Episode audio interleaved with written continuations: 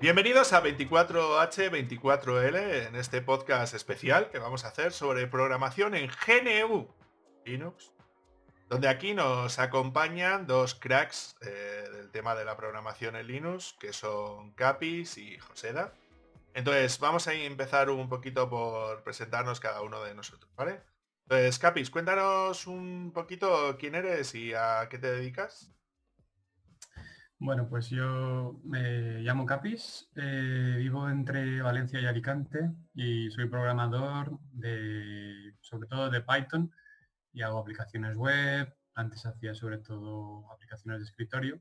Formo parte de un colectivo que se llama Común, con K, común punto org, que básicamente nos dedicamos a también promover el software libre y concienciar a la gente en temas que ahora son bastante... pues de habla de todos, de, de control de Google, Amazon, nuestra privacidad digital, etcétera. Entonces ayudamos a la gente a liberarse un poco de, de lo que se llama la minería de datos, ¿no? Que hoy en día lo, lo saben casi todo de nosotros. Y es verdad que cuesta, si no imposible, liberarse del todo, pero un pasito poco a poco es importante. Hay gente que se bloquea, lo ve imposible y lo dejan todo abierto, básicamente. Vale, pues pasamos a Joseda. Joseda, cuéntanos. ¿Quién eres y a qué bueno, te dedicas? Eh, eh, yo soy Joseda, bueno, José David, ¿no? Soy de, de Cádiz, de la provincia de Cádiz, de un pueblo que se llama Chipiona. Y, traba, y yo he veraneado muchos años allí, ¿eh? Tengo que decir. Ah, mira, no lo sabía. No lo hemos hablado antes. Bueno, pues eso, soy de, de Chipiona y trabajo como programador para, para una empresa. Una empresa de aquí de España, pero afincada en Colombia. También he estado un tiempo trabajando allí. De programador eh, de JavaScript, de vale. Full Stack JavaScript. Estoy también, llevo muchos años trabajando con, con G N U/Linux y la verdad que muy contento en ese sentido. Vale, y a mí ya me conocéis, soy David Vaquero, colaboro en distintos medios, ¿no? Pero vamos a hacer una serie de preguntas para que la gente sepa que en Linux también se puede programar y también se pueden hacer cositas, ¿no? Entonces, vamos a empezar con la primera pregunta de, de todas, dentro de nosotros, que la pregunta sería, pues eso, ¿por qué utilizáis G N U/Linux? Vamos a empezar contigo, Kapis.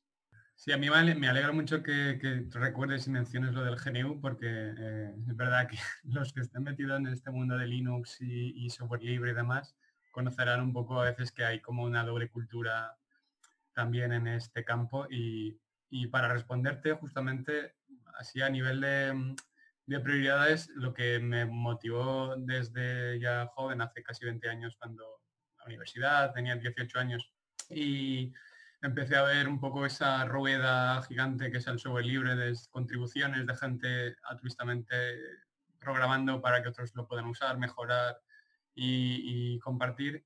Eh, me atrajo mucho y, y es lo que me atrae justamente G N U/Linux, ¿no? Que, que está basado en software libre, al menos la, la gran parte de, de, de Linux lo, lo hace. Y para mí es lo fundamental.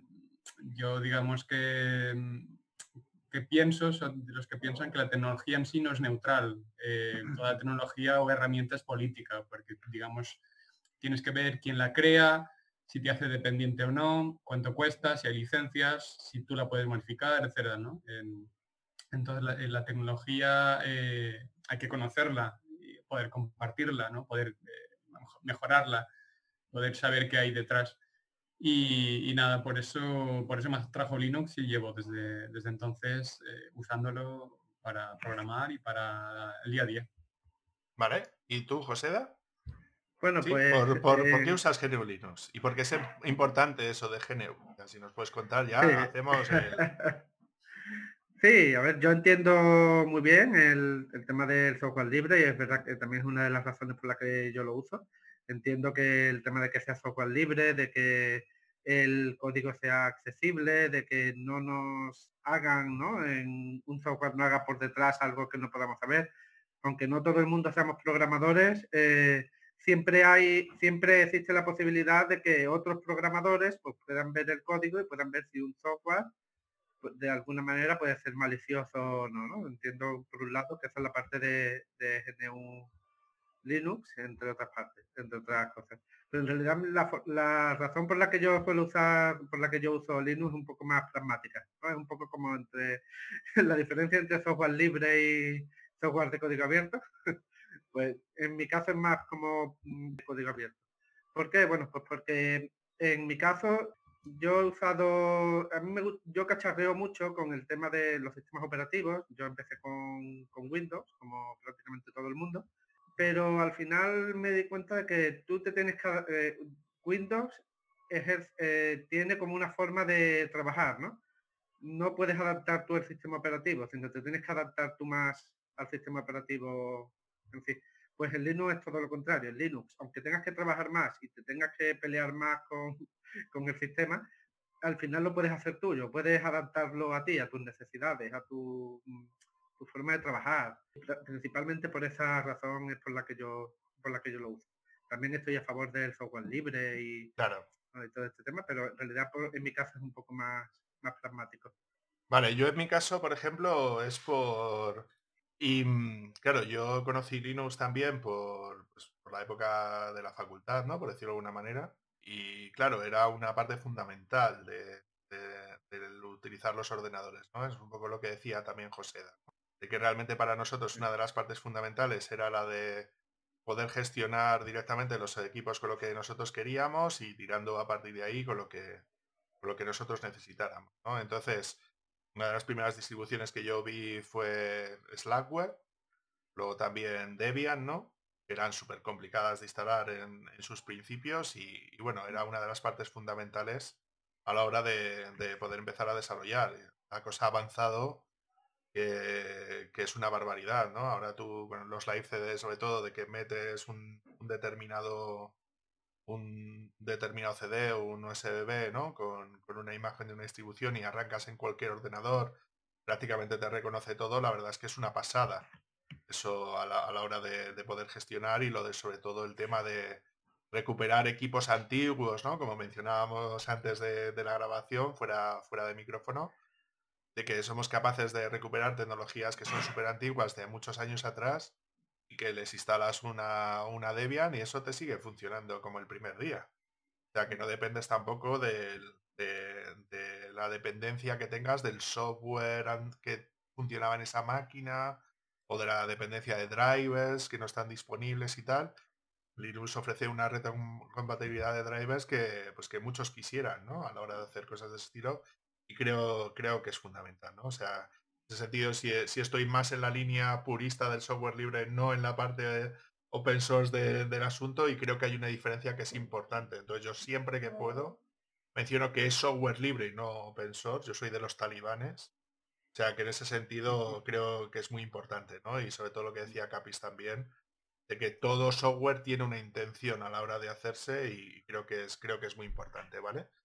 Entonces vamos a empezar con, con nuestra experiencia a la hora de a la hora de programar con Linux, ¿no? Entonces vamos a empezar con, con contigo, Kapis. Cuéntanos un poquito cuál es la experiencia tuya a la hora de, de, de trabajar con Linux. Luego ya veremos ventajas o por qué utilizar Linux, pero bueno, ¿cuál es tu, tu experiencia con Linux? ¿Cuánto tiempo llevas trabajando con ello a la hora de programar? A ver, yo estudié eh, ingeniería informática. Y claro, ya en los primeros años ya tenemos que empezar a, a programar y pues tuve la suerte que más o menos eh, los, profes, los profesores que, que estaban en las, en las asignaturas nos dejaban más o menos usar tecnología que era multiplataforma y, y entonces eh, ya en su momento pues ya teníamos en los equipos de la universidad pues Eh, servidores con terminales Linux, algún mandriva que otro. Yo en casa yo también me empecé a, a migrar eh, a Linux. Como, como comentaba Joseba, pues todos venimos también del mundo de, de Windows, eh, es normal. Eh, y nada, poco a poco eh, en la universidad te enseñan Java, P H P, C, C más más, etcétera. Pero ya por mi cuenta pues fui aprendiendo Python, que también es un lenguaje que después en los años se ha ido mmm, popularizando muchísimo porque es bastante versátil, bastante fácil, tiene librerías para todo, para enviar un cohete a la luna como para programar microprocesadores, etcétera, etcétera, etcétera. Y la verdad es que me siento bastante cómodo, cómodo con Linux, ¿no? Para, para trabajar con Con, con eso. Es verdad que lo, lo que mencionabas tú antes, que, que se me ha pasado de decir, que es verdad que con Linux me, eh, aprovechas mucho mejor el hardware en máquinas, eh, en ordenadores, en portátiles que sean bastante antiguos. Y como nos pasa mucho a los informáticos, normalmente los que igual no necesitamos una tecnología muy puntera, porque igual con programar así nos sobra cualquier editor de texto, pues aprovechamos los ordenadores que igual la familia nos va dejando, porque igual ellos sí que o quieren jugar o quieren hacer cosas con, con vídeo, lo que sea. Entonces, eh, es verdad que con Linux se reciclan los ordenadores eh, súper bien y pues, ayudan a, a esa cosa que es la obsolescencia programada, ¿no? Que tienen muchos ordenadores que enseguida ya eh, no funcionan. Entonces, que nosotros tenemos paciencia, pues es verdad que con Linux lo, lo podemos aprovechar bastante bien.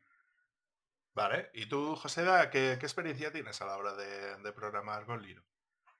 Pues en mi caso la experiencia es, entre otras cosas, por lo que comenté antes, como puedo adaptar el sistema operativo a mí, eh, bueno, es por doble motivo, ¿no? Por un lado, lo que es la adaptación del sistema, eh, puedo, tanto lo que es a nivel gráfico como a nivel más interno, puedes hacer que ciertos programas se ejecuten al principio de forma fácil, o ciertos comandos, con el Chrome, ¿no? Puedes efectuar ciertas operaciones, bueno, y muchísimas cosas más que puedes configurar.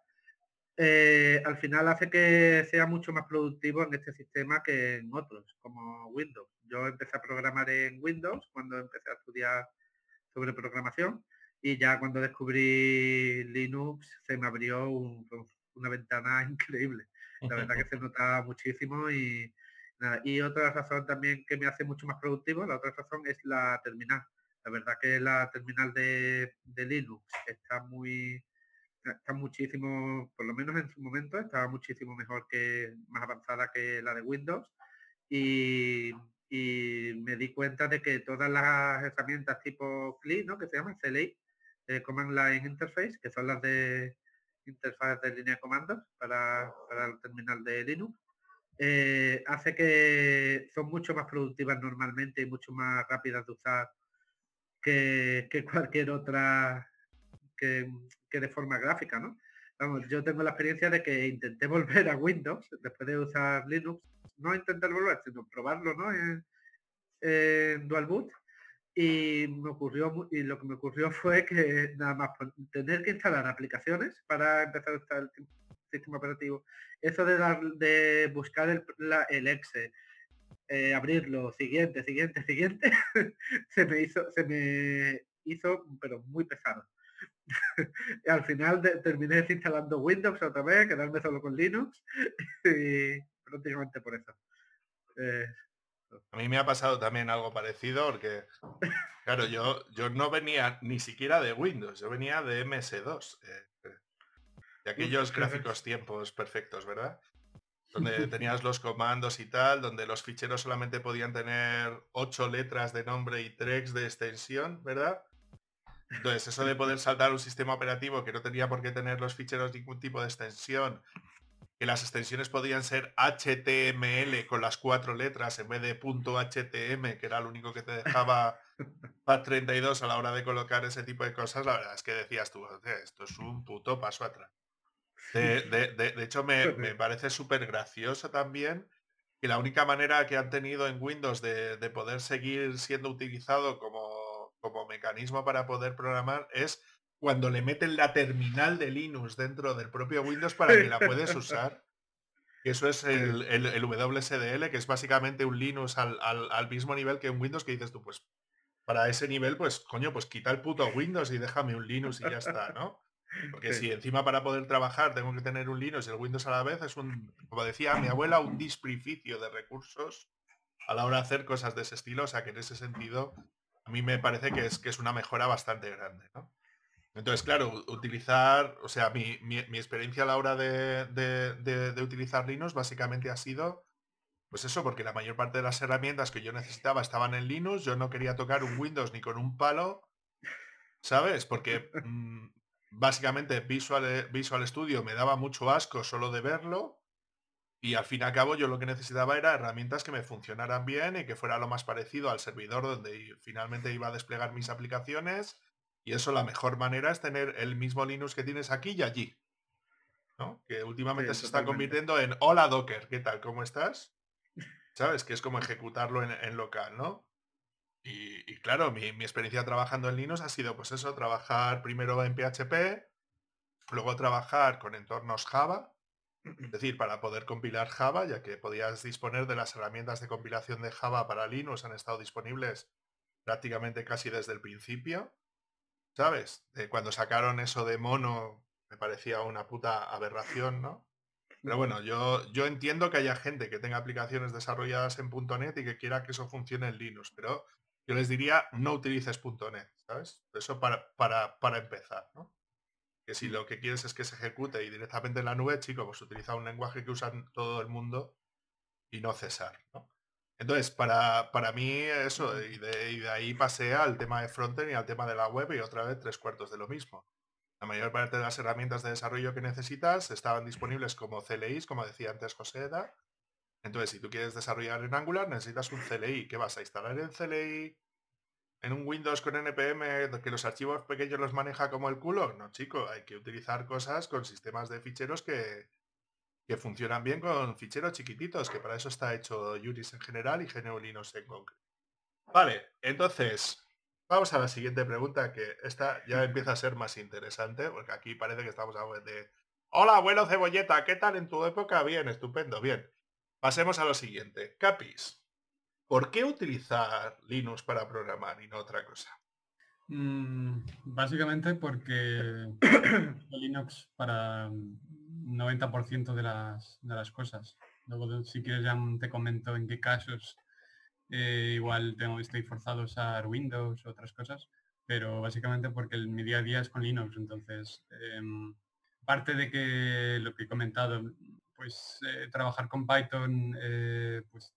Las librerías de Python son bastante fáciles de instalar con la terminal de, de Linux. Eh, es muy parecido, digamos, a los paquetes y repositorios que tienen eh, pues, la mayoría de distribuciones de, de G N U/Linux, eh, como los paquetes Debian, etcétera, los repositorios. Eh, es bastante eficien, eficiente, son descentralizados, o sea que tampoco dependo de un servidor central para, uh-huh. para yo poder programar. Eh. Y luego, pues... Eh, La gran diferencia con Windows es que pues no tengo que formatear el ordenador. Mira, ahora justo me he cambiado de disco duro y me he pasado prácticamente toda la... el Linux que tenía en otro disco duro a esta, pero no ocurre como en Windows, donde el sistema operativo se te va haciendo más lento, que le llaman como un sistema orgánico, ¿no? Como una persona que vas haciendo vieja, vieja, vieja, y entonces... ya no sabes cuántos iconos tienes al lado del, del, del, del reloj en Windows, pero sabes que tienes ahí como mogollón de bichos detrás que te... y todo el mundo dice, me va lento, me va lento. Pues claro, eso cuando eres programador no mola, ¿no? Que, que tengas que abrir pues tu gestor de, de trabajo y te vaya lento y, y encima igual tengas un cliente al lado y digas, no, es que me va lento el ordenador. O sea, imagínate la, la imagen, ¿no? Que puedas dar como... como programador. Entonces, en principio es eso, que llevo muchísimos años contento con Linux, lo encuentro súper eficiente y también que la comunidad es muy abierta. O sea, relacionado un poco con el tema del software libre, ¿no? La gente llega a Linux ya con todo hecho, eh, la mayoría de distribuciones son gratuitas, eh, solo algunas empresas pagan por el soporte. Eh, digamos que el software libre muchas veces... Eh, es la forma de, re, de hacerlo rentable, ¿no? A través del soporte, los servicios, la gente le, le gusta que haya un teléfono detrás o cuando uno tiene un problema que pueda, que pueda ser ayudado. Y incluso gratuitamente la comunidad de Linux y de Python y de la mayoría de programas, lenguajes de programación es bastante abierta y te ayudan enseguida. Entonces, por uh-huh. eso me gusta Linux. ¿Sí? ¿Y tú, Joseda?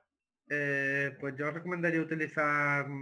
Eh, utilizar Linux para programar porque eh, sobre todo por lo que comentaste antes, David, de que esto de que al final la programación, ¿no? Lo que son los los despliegues, eso se suelen hacer en servidores y prácticamente todos los servidores son son Linux, ¿no? La gran mayoría son Linux. Entonces estás trabajando sobre un entorno que es lo más parecido posible al entorno de producción y eso la verdad que ayuda mucho porque en, trabajas en Windows, emul, haces una especie de emulación, pero después no tiene nada que ver con, con lo que te encuentras en producción. Hay pequeñas diferencias que hacen que no funcione del igual, pues la verdad que en eso se, se nota.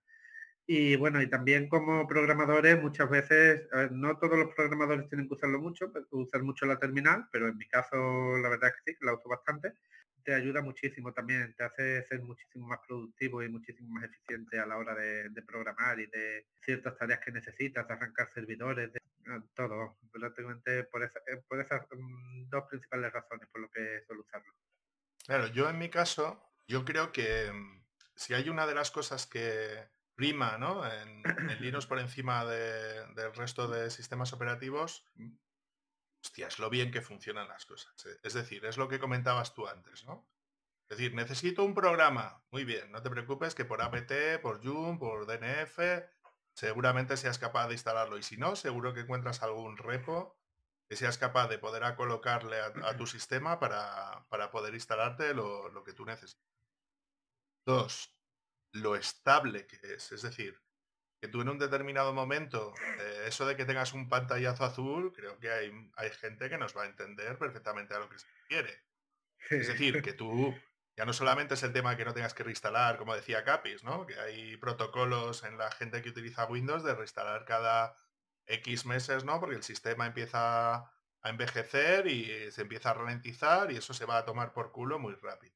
¿Sabes? Ya no solamente por el tema ese, ¿no?, sino la estabilidad, es decir, que el software funciona. Es decir, que yo tener cuelgues en mi máquina, yo cuando tengo un cuelgue en la máquina digo, ya me está fallando el hardware, pero en ningún momento pienso, ah, el Linux seguro que se ha ido a tomar por culo, voy a reinstalar en la Debian. Eso no me ha pasado en la puta vida, ¿sabes? Es decir, en una Ubuntu ya es más probable, pero creo que ya me vais entendiendo. O sea, yo en una Debian que yo tenga instalada o en una CentOS que tenga instalada en un servidor, básicamente esos servidores van a ir de puta madre siempre, no los vas a tener que reiniciar casi nunca. Solamente cuando tengas que actualizar el kernel porque tienes algún parche de seguridad o alguna cosa. Y eso de instalar en caliente las aplicaciones en base a paquetes es una mejora clave y muy estable. Yo, otra de las ventajas que le veo es la utilización de recursos de la máquina. Antes hemos hablado, por ejemplo, de que cuando utilizas un clino, aquí Kapis me va a entender bastante guay, y seguramente Joseda también, cuando organizáis un proyecto con Angular, con React o con estos, y tú le dices, hazme el watch, ¿no? Es decir, vigílame para recompilar la aplicación para tal. Chico, es instantáneo, ¿eh? Te recompila, te vuelve a arrancar, te pone, ¿sabes? Y eso en un Windows tarda la vida y media. Otra de las cuestiones también es el tema de, de los recursos que decíamos. Yo, por ejemplo, por mi experiencia profesional, me ha tocado mucho de utilizar como muchos dispositivos U S B a la vez y tal. Pues cuando tengo mucho dispositivo U S B enganchado en un Windows, empieza a friquear, no sabe qué hacer, reinicia el buffer, no sé qué, se va todo a tomar por culo. Y en un Windows, como estoy ya, digo, perdón, y en un Linux, ¿no? Ahora estoy, por ejemplo, con una con una Ubuntu con K D E. Chico, esto va a la primera, no me da ningún problema, todos los dispositivos funcionan a la vez, no, no, no tengo ninguna pega al respecto.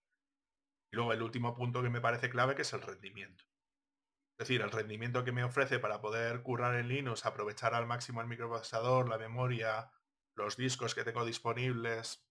Últimamente lo que se está mejorando muchísimo es la integración con el tema de las gráficas, ¿no? Sobre todo las gráficas de A M D para temas de inteligencia artificial, que están poniendo mogollón de esfuerzo para hacer ese tipo de cosas, que me parece chapó, ¿eh? Es decir, el soporte de dispositivos no es como hace veinte años, que teníamos que elegir el dispositivo que tú querías para que te funcionara en el Linux. Últimamente es justo lo contrario. Raro es el dispositivo que no te funciona bien en Linux. ¿Sabes? Algo hardware súper específico de un niño, de un nicho específico, yo que sé, capturadoras de vídeo, que a mí me ha pasado, ¿no? ¿Sabes? Quitando ese nicho. Y en cuanto escoges una tecnología que es medianamente estándar, funciona a la primera y sin ningún tipo de problema, sin meter un puto driver, te enchufas y simplemente ¡pap! Funciona. Entonces a mí eso la verdad es que me parece espectacular, ¿no? Entonces vamos a pasar a la siguiente pregunta, si os parece bien, ¿no? ¿Qué ventajas y desventajas veis que habéis encontrado con Linux y sobre todo cómo ha ido evolucionando a lo largo del tiempo? Empezamos ahora por ti, Joseda, para cambiar un poquito el rollo. Ventajas, bueno, las que comenté antes, de que el entorno de es un entorno muy similar al de producción, entonces al, al hacer el despliegue, pues prácticamente no, no vas a tener problemas. Eh, bueno, y todo lo que comenté también de, de adaptar tu, el sistema a ti, a tus necesidades, Eh, tu productividad, Sí, bueno, la terminal prácticamente, eso, bueno, la, las ventajas prácticamente lo mismo que he estado comentando antes. Desventajas, bueno, pues hay cierto, como programadores, pues muchas veces tenemos que, que hacer software, software, ¿no? Para eh, ciertos sistemas que funcionen, ciertos, en ciertos sistemas que no, que no funcionan en Linux, ¿vale? Ejemplo, el antiguo Internet Explorer, eh, Safari o el Edge, el, ¿no? de, de Windows ahora. Eh, si quieres hacer que una página web se vea exactamente igual o funcione exactamente igual que, que los otros navegadores que ya tenemos, que, que sí se pueden usar en, en Linux, como Chrome, Chromium, Firefox, eh, es, es prácticamente imposible verlo. Tienes que hacer una virtualización con Wine o algo así y aún, y aún así tampoco queda exactamente igual. Uh-huh. ¿Vale? O en mi caso yo trabajo con React Native también, es uno de los de los frameworks o librerías que utilizo para trabajar, para hacer aplicaciones móviles. Entonces, si tengo que utilizar una eh, React Native, eh, te permite tanto eh, crear aplicaciones para Android como para iOS. En Android, muy bien, tengo emuladores, con Android Studio, con, o en mi, en mi propio terminal, en mi propio smartphone, puedo usarlo, pero eh, eh, me es, es totalmente imposible a día de hoy trabajar eh, de... ver cómo funciona esa aplicación en, en iOS desde Linux. Pues eso es un poco la, la principal desventaja que, que yo le veo a, a todo esto. Vale. ¿Y tú, Kapis? Eh, sí, muy parecido. Eh, por ejemplo, comentar lo que ha dicho antes Joseda, de, de que realmente ya usando Linux, la propia terminal es lo más parecido que te vas a encontrar luego en el despliegue que hagas en el servidor. Eh, yo muchas veces cuando veo conferencias, vídeos de los hackers que aparecen pues en, en sitios como la, la FOSDEM, la Computer Chaos, eh, que ocurre mucho en Alemania, ¿no? Que ves estos eh, presentaciones así relámpago de treinta minutos, gente súper experta de cómo te hackea el móvil o cómo hackea las redes G S M, etcétera, etcétera, y de repente abren y sacan el terminal de Windows de dos puntos barra barra, eh, es como a ver qué está pasando. O sea, una parte eres un crack, pero luego sacas la terminal de, de Windows, que es totalmente diferente a, a cómo funcionan igual esos servidores que tú comentas, ¿no? De, de G S M, de, de telefonía, que estoy súper seguro que funcionan con, con Linux para, para ser eficientes. Luego también, eh, lo que decía, por ejemplo, para instalarme un entorno de programación no me tengo que bajar quinientos megabytes con un punto .exe que me deja seguramente el disco duro también llenísimo, como pasa en Windows, y aquí con el gestor de paquetes eh, de, las, de las distribuciones de G N U/Linux, pues aprovechas mucho de los paquetes que, que ya tienes. Entonces es un, un uso bastante eficiente de tanto de tu conexión de internet, la descentralización, como luego de, de tu disco duro, porque no se duplican esos paquetes.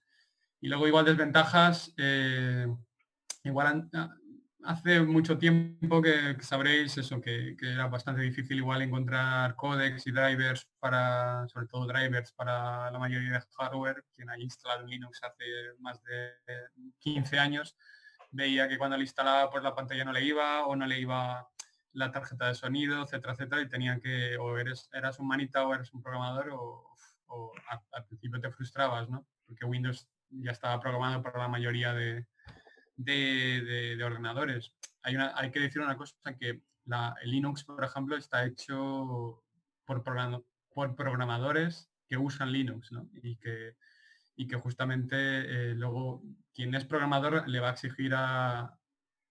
nos vamos a autoexigir al entorno Linux a que todo sea mejor, a que...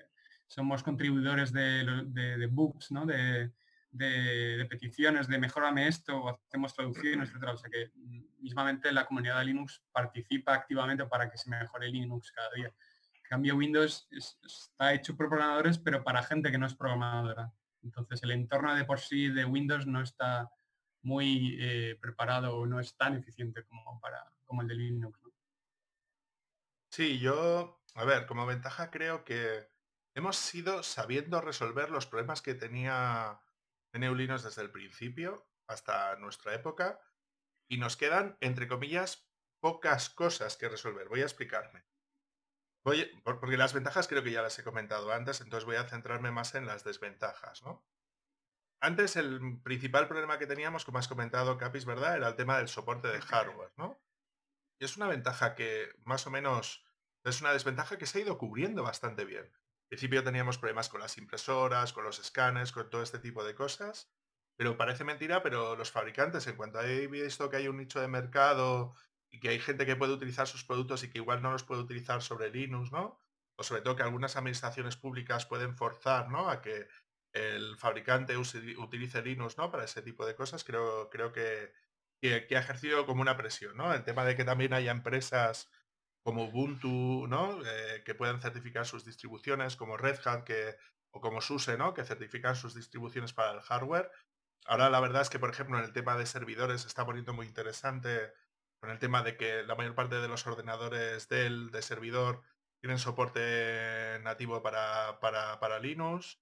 Eh, tanto de Red Hat como de Ubuntu. Lenovo últimamente se está poniendo bastante las pilas, incluso con la parte de escritorio, que era uno de los problemas, ¿no?, que teníamos, eh, porque la parte de servidor parece como que estaba bastante bien cubierta y la parte de, de escritorio no. El tema hardware ya se ha convertido a que no era un determinado problema. El segundo problema que teníamos era el de la, de la fragmentación de Linux, ¿no? Es decir, de que tú en un determinado momento... Eh, igual tenías que tener el software empaquetado, ¿no? Es decir, empaquetado para Debian, empaquetado para Ubuntu, empaquetado para para, para Red Hat, para CentOS, ¿no?, para Fedora.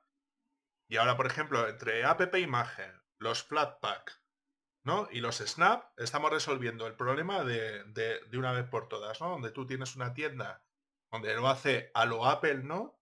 Se descarga todas las bibliotecas que necesitas para que ese software funcione, te lo instala en un sitio y tira de esas bibliotecas ya como precompiladas. Ya que en ese sentido está funcionando bastante guay y creo que estamos que cualquier software que tú puedas hacer lo puedes empaquetar en uno de estos formatos y prácticamente lo puedes instalar prácticamente en cada, cada distribución.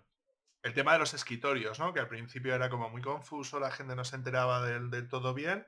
Ahora tenemos dos escritorios, creo que súper punteros, es decir, Genome a nivel de usabilidad y K D E sobre todo a nivel de rendimiento, que están funcionando súper bien, ¿no?, a la hora de poder manejar ese, ese tipo de cosas, ¿no?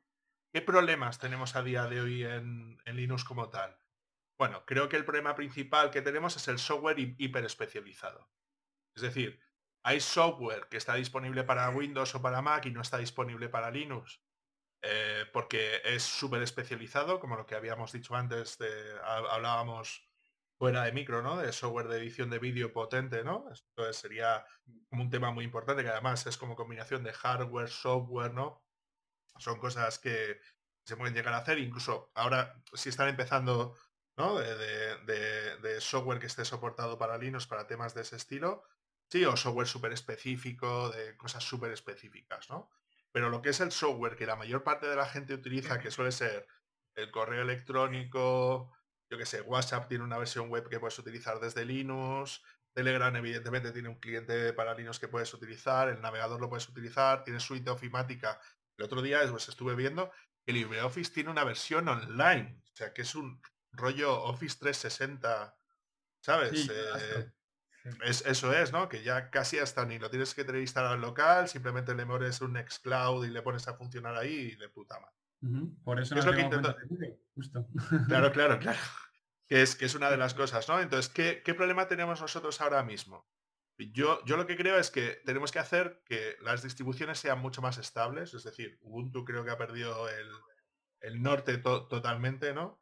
Y, y, y lo que creo es que tenemos que enfocarnos al mundo de escritorio y, a, y al mundo de y al mundo del usuario normal. Es decir, nuestra abuela tiene que poder utilizar el ordenador sin ningún tipo de sin ningún tipo de problema, ¿no? Y sobre todo enfocarnos a tener unos móviles funcionando única y exclusivamente con software libre, que es una de las partes fundamentales para hacer nuestro trabajo y tener un entorno de productividad móvil. Esto con Linux lo podemos hacer perfectamente, como antes comentabas, ¿no? Empresas como Slimbook, ¿no? Que, que tiene dispositivos que te puedes llevar, portátiles de ultra alta gama sin ningún tipo de sin ningún tipo de problema, ¿no? Entonces vamos a pasar a la siguiente pregunta, si os parece bien, ¿no? Eh, vamos a empezar por Kapis ahora. ¿Qué herramientas recomiendas para programar en, en, en Linux, de las que tú utilizas o que tú tengas conocimiento que podamos tener a partir de aquí? Eh, yo al programar la mayoría de, de digamos, eh, instancias que tengo que hacer las hago con, con Python. Eh, pues utilizo uh-huh. Atom, ¿vale? Que es un editor de, de programación, un entorno de programación bastante completo. Creo que está hecho por GitHub, que, bueno, ha sido comprado, no sé si en parte también por Microsoft. No, no, no en, a... en, en parte no, ha sido comprado por Microsoft. Completamente. Pero bueno, al menos como Atom, es como pasaba, ¿no? Con, con OpenOffice en su momento, que también lo compró una... Primero fue eh, Oracle, ¿no? Luego otra fundación. Y, o sea, siempre hay la posibilidad en el software libre de hacer un fork si las manos o la, la mano invisible que, digamos, intenta meter ahí algo de, de cosa podrida en, en el código, publicidad, lo que sea, siempre por eso. Yo tengo la... Pues esa, no tengo ese estrés de decir, joder, me, me van a controlar de por vida si uso Atom. Si yo sé que la comunidad, la mínima que haya algo que no les mole, pues van a hacer un fork, que seguramente ya hay varios forks de Atoms hechos. Antes usaba también Visual Studio, que este sí que era cien por ciento de, de Microsoft, pero bueno, es software libre. Y, y nada, a veces, como la mayoría de programadores que hacemos web apps, tenemos que usar el navegador, Chrome, Firefox, con todas las, todos los plugins posibles para el tema del C S S, como comentaba José antes, saber cómo se ve, eh, por qué no se ve aquí, en tal, en el móvil, etcétera. La verdad es que el tema de la visualización web se ha vuelto como una rama súper larga, casi hay gente especializada simplemente en C S S, a ver cómo se ve esto en todos los dispositivos. Y, y esas son las herramientas, bueno, y aparte mucha terminal y, y mucho Linux. Uh-huh. Sí, la verdad es que para esto, todo este tipo de cosas son de, de, mogollón, de, de mogollón de temas, ¿no? A la hora de, de poder hacer, dependiendo dónde estés especializado. ¿Y tú, Joseda, qué, qué herramientas nos puedes re- recomendar para programar en Linux también? Bueno, pues yo como, como editor uso Visual Studio Code, ¿vale? Eh, uh-huh. Este es el que habéis hablado. Eh, la verdad es que tiene... Bueno, yo antes usaba Atom, al final terminé pasándome este, haciendo, probándolo y terminó gustándome, gustándome más. Y por el tema de los plugins que tenía, las funcionalidades, era como que siempre me funcionaban bien, porque en Atom he tenido algún que otro, tuve algún que otro problema, pero bueno, la verdad que con Atom también estaba muy muy contento, pero al final este terminó gustándome más y, y desde entonces estoy usándolo también. Y aparte de, de eso, yo suelo usar, bueno, lo he comentado en algún que otro, algunos podcasts, ¿no?, anteriores que he tenido con otros compañeros, esto, suelo usar un combo de, de terminal, como digo yo, Eh, de tres grupos de herramientas de terminal que usándolas conjuntamente, pues la verdad que hace que sea mucho más productivo trabajando eh, tra- trabajando con programando en Linux. El primero el primer elemento de este combo sería una terminal desplegable, de esta que es independiente del, del sistema de del sistema de ventanas de Linux. ¿Vale? ¿Por qué? Pues porque al ser independientes no tienes que estar buscando, cuando necesitas la terminal, no tienes que volver a abrir una terminal porque la vas a tener eh, oculta, ni tampoco tienes que estar eh, continuamente buscando cuál es la ventana de la terminal. Entonces yo en mi caso, pulsando la tecla F uno, eh, me muestra la terminal y, y cuando pu- vuelvo a pulsar F uno me la oculta, pero no me la cierra. Entonces... eso me hace lo que es desplegar la terminal en un momento y uh-huh. quitarla y ocultarla y seguir trabajando. El segundo elemento que suelo usar es un, eh, una combinación de Z S H, que es el, el, uno de los intérpretes de terminal, como puede ser Bash, ¿vale? Z S H porque tiene, bueno, el, junto con O My Z S H, que es un framework de, de este intérprete de terminal, Eh, tiene una serie de ventajas que no he encontrado en Bash, ¿vale? Una de, sobre todo porque hay ciertos plugins que te da como ciertas funcionalidades, ¿no? Le da como superpoderes a, a esta terminal de Linux, aparte de los que ya tiene, pues todavía todavía más. Y entre otras cosas, por ejemplo, pues te da alias a ciertos comandos de Git, de Docker, según lo que necesites, ¿no? De Node, que yo, yo suelo trabajar mucho con Node, de J S, Eh, aparte, muchas veces el sistema también que tiene Z C H para, para autocompletar, lo veo más completo que, que el de que el de Bash, porque es más interactivo. Cuando pulsas el tabulador para, para autocompletar, puedes ir navegando entre las distintas eh, recomendaciones que te da, ¿no? Entre las distintas opciones, puedes ir navegando con, con los cursores del teclado. Entonces resulta mucho más cómodo. Y aparte, ya potenciado con, Z, con OMA y Z C H, pues ciertos plugins te dan en este autocompletado una información extra o una descripción de cada uno de los comandos. Entonces, como si estuvieras viendo a tiempo, en tiempo real, según lo que necesites, estás viendo cuál es la documentación de lo que necesitas, Ajá. de lo que vas a usar. Y, bueno, ya como tercer elemento, suelo usar eh, Temux, que es un, un sistema de terminal también, pero que de multiplexación de terminal, por llamarlo de alguna forma, Uh-huh. eh, que te crea como unas sesiones de terminal en las que tú puedes tener tus propias pestañas, varias pestañas de terminal.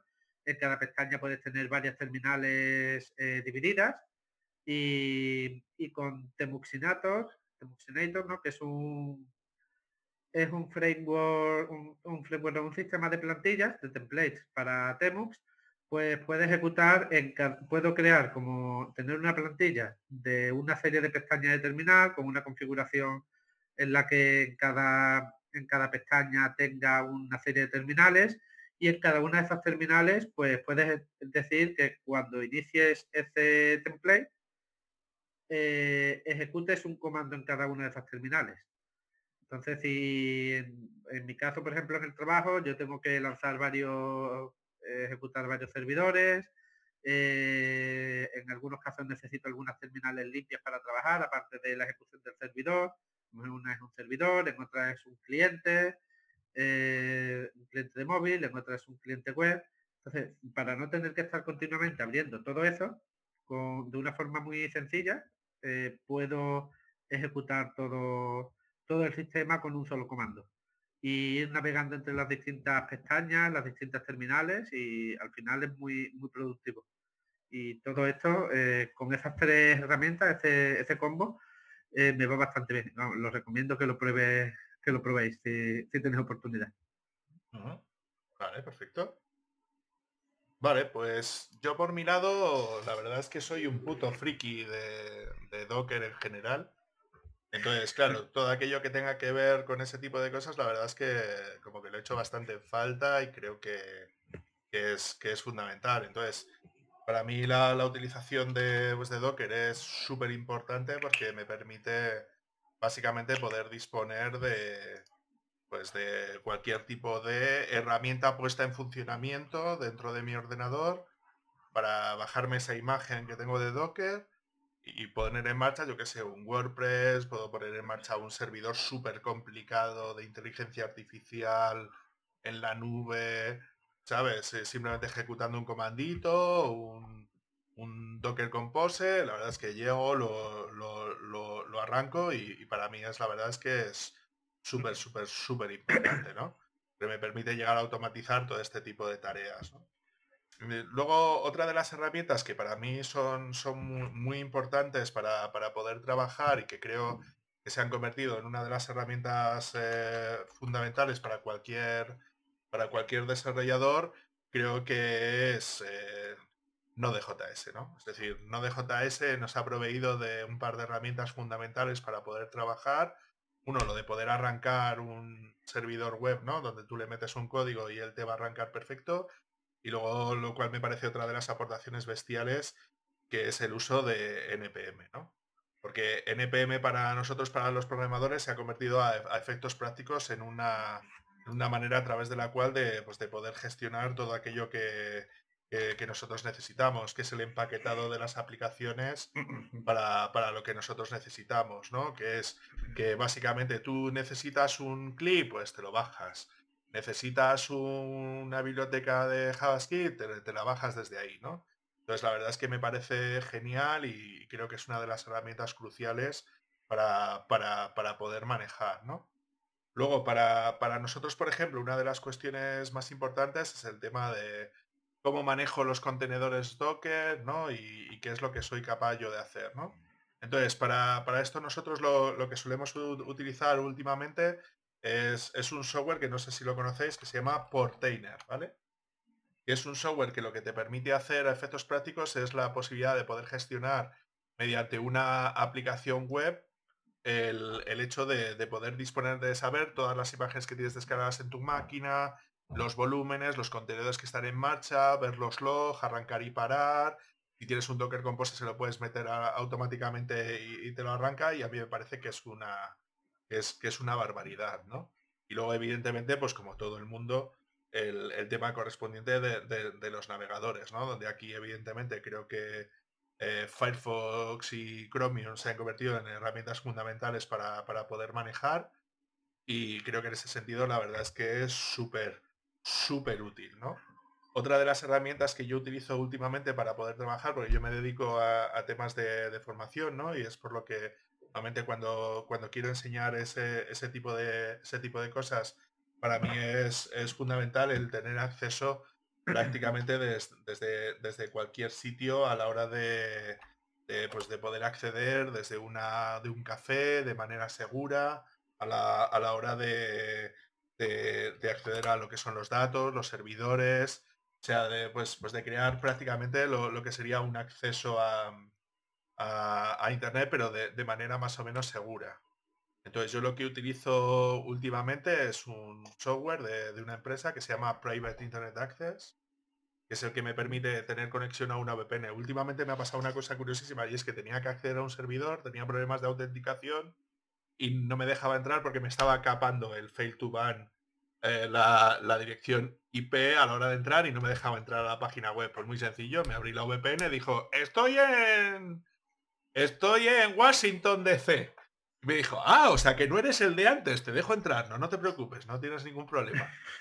Eh, o sea que sin ningún tipo de, de problema y tal. Y esta V P N la verdad es que me gusta mucho y que, que no me pagan, ¿eh? O sea, eh, que está bastante bien y suelo utilizarla mucho, y sobre todo porque tengo que ir a aulas a dar clase, ¿no? Entonces hay veces que esas aulas están campadas para que no salgas hacia afuera con algún proxy o algo así.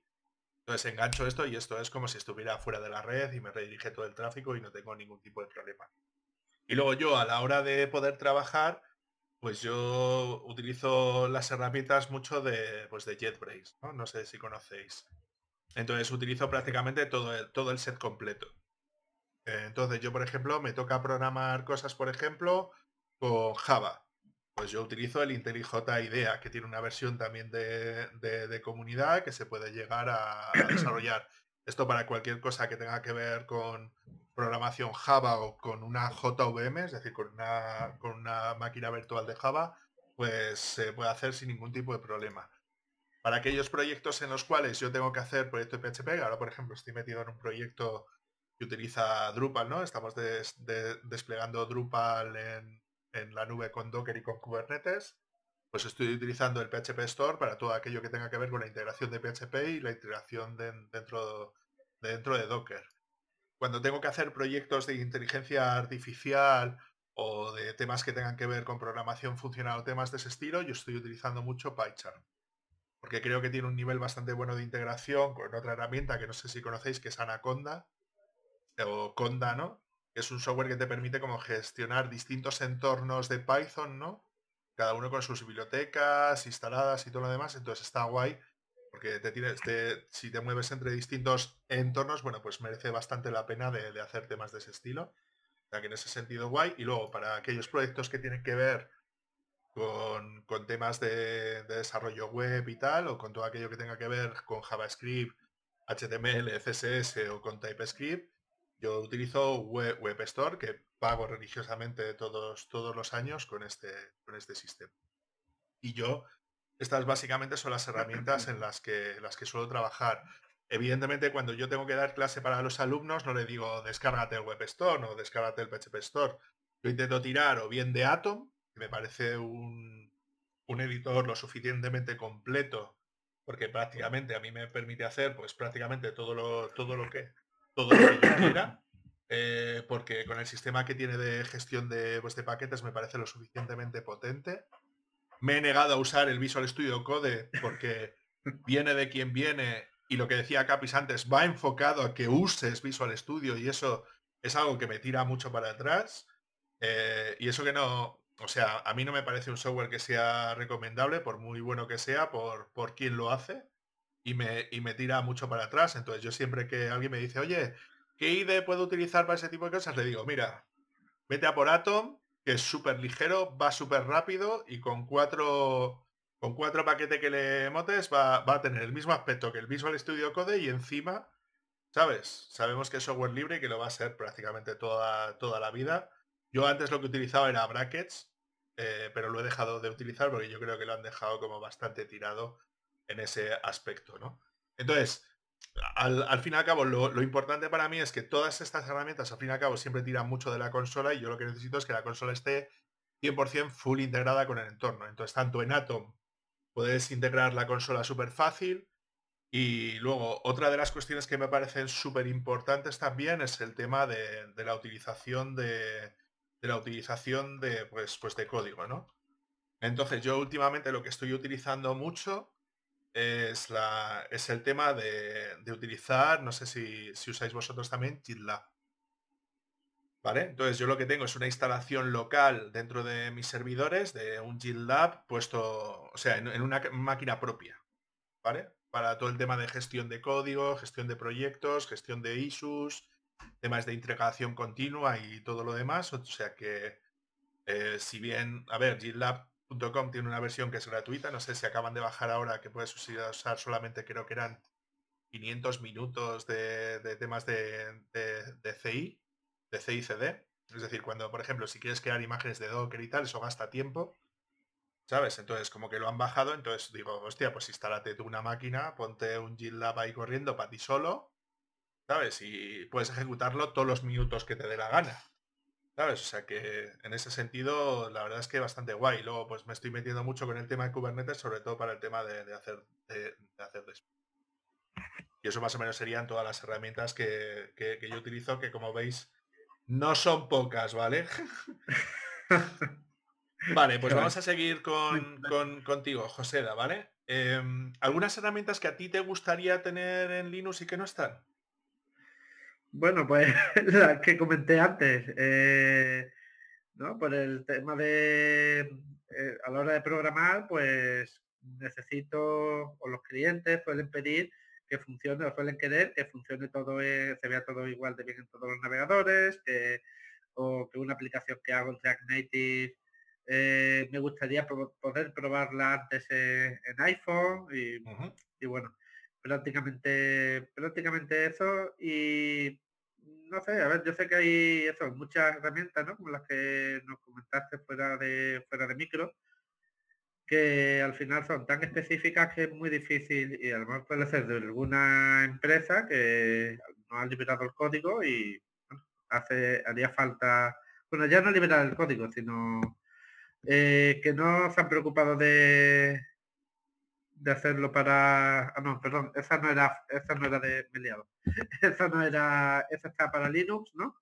Uh-huh. O esa no está para Linux. Vale. La, de, la que... DaVinci... Ah, el, el DaVinci Resolve sí está para Linux. Sí, esa, esa sí estaba para Linux. Pero uh-huh. bueno, habrá muchas otras herramientas muy específicas que no estén y... Y es eso, prácticamente. Pero en mi caso... Con que, si, con que solamente me dejaran probar en distintos navegadores y, y usarlo para iOS y poder probar en iOS, ya con eso quedaría contento. Vale, pues ahí le tendremos que meter una multita a Apple, ¿no? Para ver si libera la manera de poder ejecutar máquinas virtuales iOS o emuladores iOS. Sí, de, dicen dentro ahora de Linux, que, ¿no? Sí, dicen ahora que, que Apple es el nuevo Windows. En este sentido, y la verdad yo, es que yo voy un poco más para allá, y es que Google es el nuevo Windows, ¿vale? O sea, que en ese sentido es como bastante peor, porque controla bastante más de nuestra vida que antes. ¿Y tú, Kapis? Es verdad. Sí, yo diría que Google eh, trabaja en otro infierno mucho más elevado, ¿sabes? Es verdad que, que Apple es el mismo infierno que estaba antes Microsoft, pero Microsoft, no sé si por el cambio también de...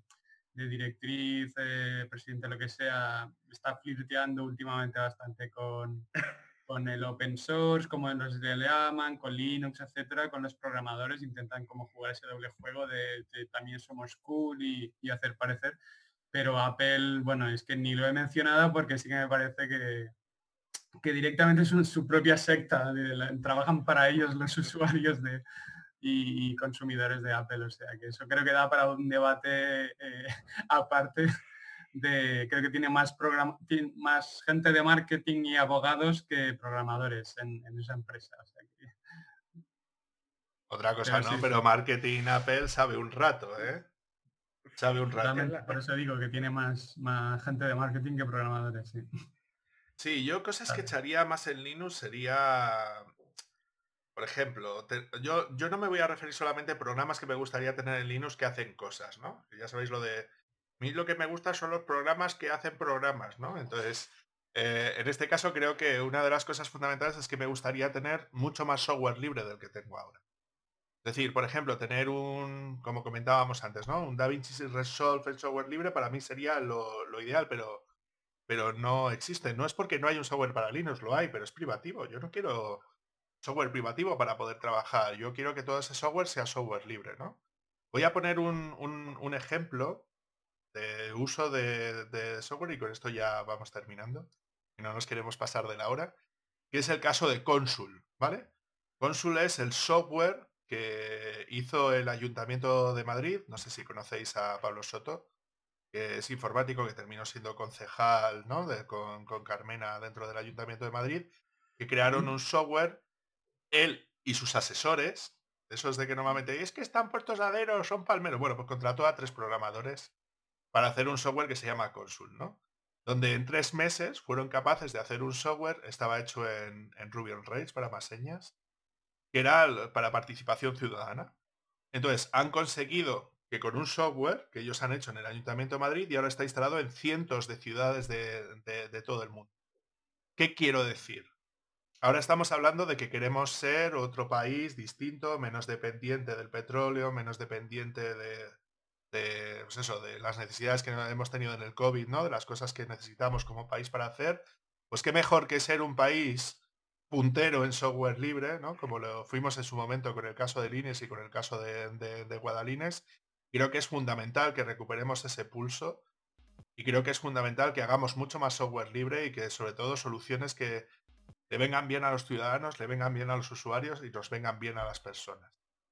Y yo con esto, creo que con este alegato, vamos a ir terminando.